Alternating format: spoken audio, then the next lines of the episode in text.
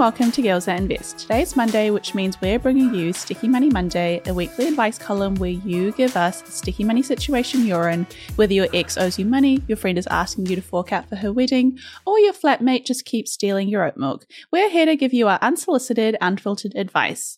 You're joined today by retired nice girl Sim, and with me is fellow retired nice girl Sonia. We're the friends that tell you what you need to hear, not what you want to hear. Let's get started. Hey, Sonia. Hi, Sim. I want to preface this week's Sticky Money story with just a little bit of context around the kinds of people we are. And I think giving people a description of what we stand for and our values is going to help make this maybe a little bit more of a smoother transaction or transition. As well, that speaks about us very clearly. Oh, my gosh. I find that when it comes to relationships, when it comes to the other genders, specifically men, my tolerance and Sonia's tolerance is on the floor, because we keep hearing the bar is on the floor when it comes to standards, the bar is on the floor when it comes to the types of men. And our tol- wait, no, our tolerance isn't on the floor. Our tolerance is on the roof, because the bar is on the floor. Do you know what I mean? I do know what you mean, and I completely agree. We also have no patience. No patience, because at the end of the day, I think when you become an adult and your frontal lobe develops and you realize that, you know what, there's only a certain amount of things that you should be putting up with in life and a certain amount of things that you should let go of, we really fall onto the let go of category. So that's just my preface, and I hope that helps you understand us, because you might look at this and go, you know what, Sim and Sonia, I disagree with you. I think that X Y Z should happen, and to that we say fair enough, but we also say we have very, very high expectations of human beings, maybe not of ourselves, but of other human beings, one hundred percent. Mm. Sim turned twenty-six and her entire, like, there is no more patience. There is no more, like, room for excuses. I'm really excited for these sticky money stories that we're going to get into. And just for those of you who are tuning in for the first time, I don't read these before we go through it together. So uh, you're truly getting my raw reaction to a lot of these situations. I also find that maybe I'm becoming the expert mean friend. Do you know what I mean? Maybe we're swapping. I think we're just growing up. I think that's probably what it is. Well, let's get straight into today's show. We had an amazing listener send in this question. Dear Sim and Sonia, my partner are in our mid-twenties and have been together for over a year. We have really positive financial discussions and are both secure and well-paying jobs. We are both conscious of our spending and look for deals, but enjoy taking trips, eating, and buying outdoor gear. I don't find myself excessively budgeting or tracking my expenses, because I know I'm making enough to cover them, but my partner keeps extremely detailed spreadsheets and tracks all transactions, even though he's able to afford his lifestyle. We recently had a discussion where we shared money memories and our experiences growing up, and he told me about his family's method of managing money. This has led to a scarcity mindset and recurring feelings of guilt when spending money on things that he knows he will enjoy. What advice do you have for me to support my partner in reducing the guilt he feels while making purchases, as well as dialing back on detailed money tracking? First of all, as we were saying this out, Sonia paused and was like, wait, Sim, did we do this one already? And I just went back. We just quickly had a look through and we were like, oh, no, we haven't. But this situation is so familiar. We have come across this so many times before, and it's just that common trope of, like, two partners and one of them has the scarcity, they're tracking everything, they're so worried about the future, the other one's like live, laugh, love, and they're the yin and yang to each other. But because they're like that, which is I think everyone's strengths being so different, because they're like that, they butt heads. And how do you you know like not convince your partner, but maybe get them to be not so much of a tightwad when it comes to their money? It just reminds me of a situation that we spoke about a few episodes ago about how we can encourage our partners to track their money. And so we're sitting on, like, the flip side of it, which I think is an interesting position to be in. It's kind of, you get the best of both worlds in terms of our advice on both sides of the coin. But first of all, I just want to say off the bat, the fact that you guys have had a bit of a context conversation, like he's being open and vulnerable in terms of this is how I grew up. This is where my scarcity mindset and my excessive tracking of expenditures comes from. I feel like that context and him opening up about that is super important, because when we lack context, it makes us deal with situations with a lot less empathy than we can. So I think off the bat, amazing that you guys have already had that conversation, and also amazing in terms of you're such a great partner and figuring out how you can help him through the guilt as well. I just wanted to ask you a question. Second part of that, I guess, advice question that this listener has. Do you think that he needs to work towards not tracking so excessively? Because I feel like scarcity mindset is something separate. I think that as someone that is a tracker, and is an excessive tracker, I think you can coexist with people that maybe do not like to track their finances. And this does go against, I mean, I was going into this episode being like ready to fight, ready to burn, you know, the, the floor. But now that I like re-listen to myself say the question, I'm like, wait, he's got a point. Like, this is just the way he's grown up and it's come from where he's come from. But can we... I guess, yeah, come to the middle a little bit, but how do we learn to let your partner do what he needs to do to feel control of his future, but in a way that doesn't negatively impact yourself? Because why should their Excel spreadsheet loving like behavior trickle into how you spend your money? That would be unfair. I completely agree with you. I think there are ways to coexist in a relationship. The way that you frame that is so funny to me. I did have a wee giggle to myself when you said that.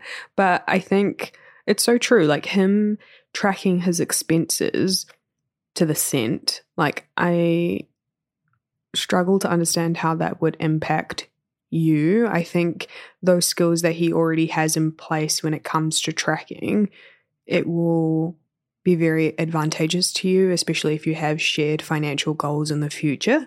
I think in terms of tackling the scarcity mindset and that guilt, again, that's a separate thing. I mean, what's your initial reaction to that? I see, see, I disagree. Finally, something I disagree with you on. I think that it's not advantageous to her to have a partner like that. Like, it's not advantageous to have someone that does what he does, but it's more like maybe learning to accept that maybe this is a part of his personality and let's just keep that separate. Like, I have had people in my life be like, Simran, after nine p.m., we don't talk about property.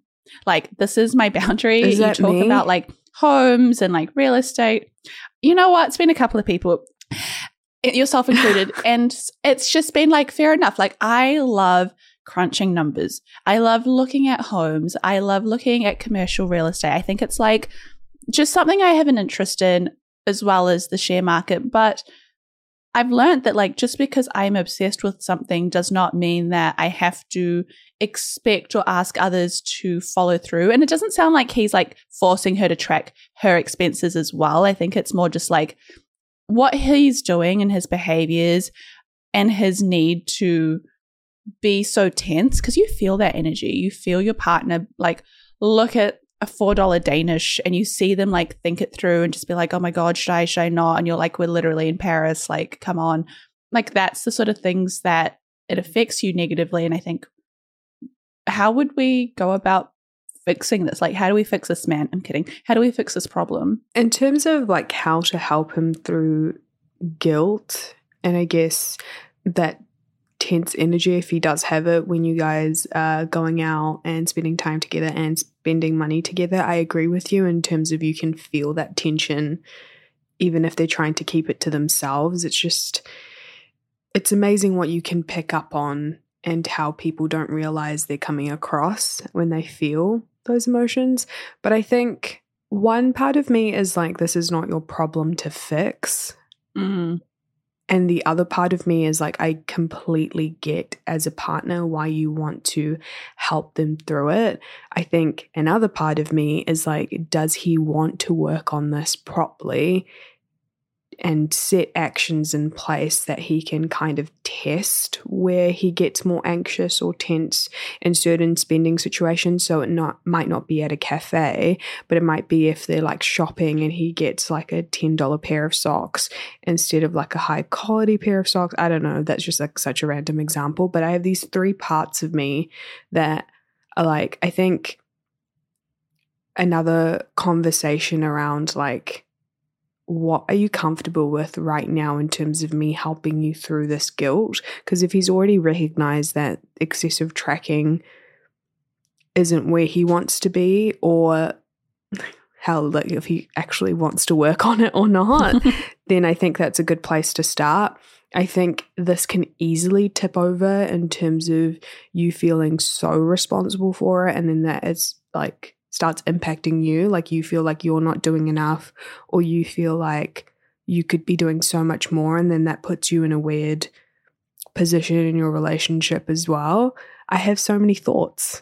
Where do I start? They're such great thoughts. That the fact that we didn't even initially consider, like, where does he stand on this? Like, does he even want to change? Because if he doesn't, then as much as we like want that behavior to be different, I mean, if I was in your shoes, I would be in the exact same position as you around my thoughts of how I'd want my partner to behave. But that's such a good point, Sonia. Like, is this something he even wants, or is he quite content? Because if he's quite content, you're only able to really do anything with him when he or she is ready.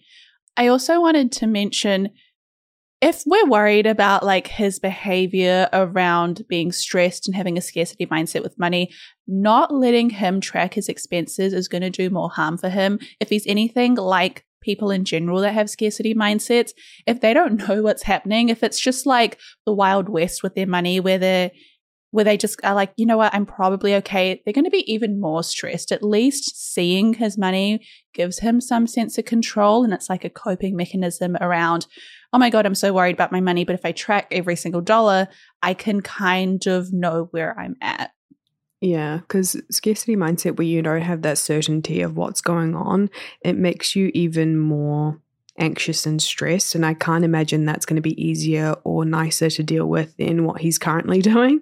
My thing is is that, to your point earlier about how we didn't even consider what he wants to do and how he wants to work on things, my experience with men is that you can't tell them what to do on like a good day, even if it's going to like benefit them, even if it's going to like, you know, make them a better human. I just feel like you can barely get men to do the things that they do want to do. And so trying to get them to do things that they aren't on board with, they don't want to work on, this is people in general, actually, to be honest, it's just going to create a more tense environment. Like, I'm very much so stubborn, and if someone tells me to do something, automatically, this is how I've been since I was a kid.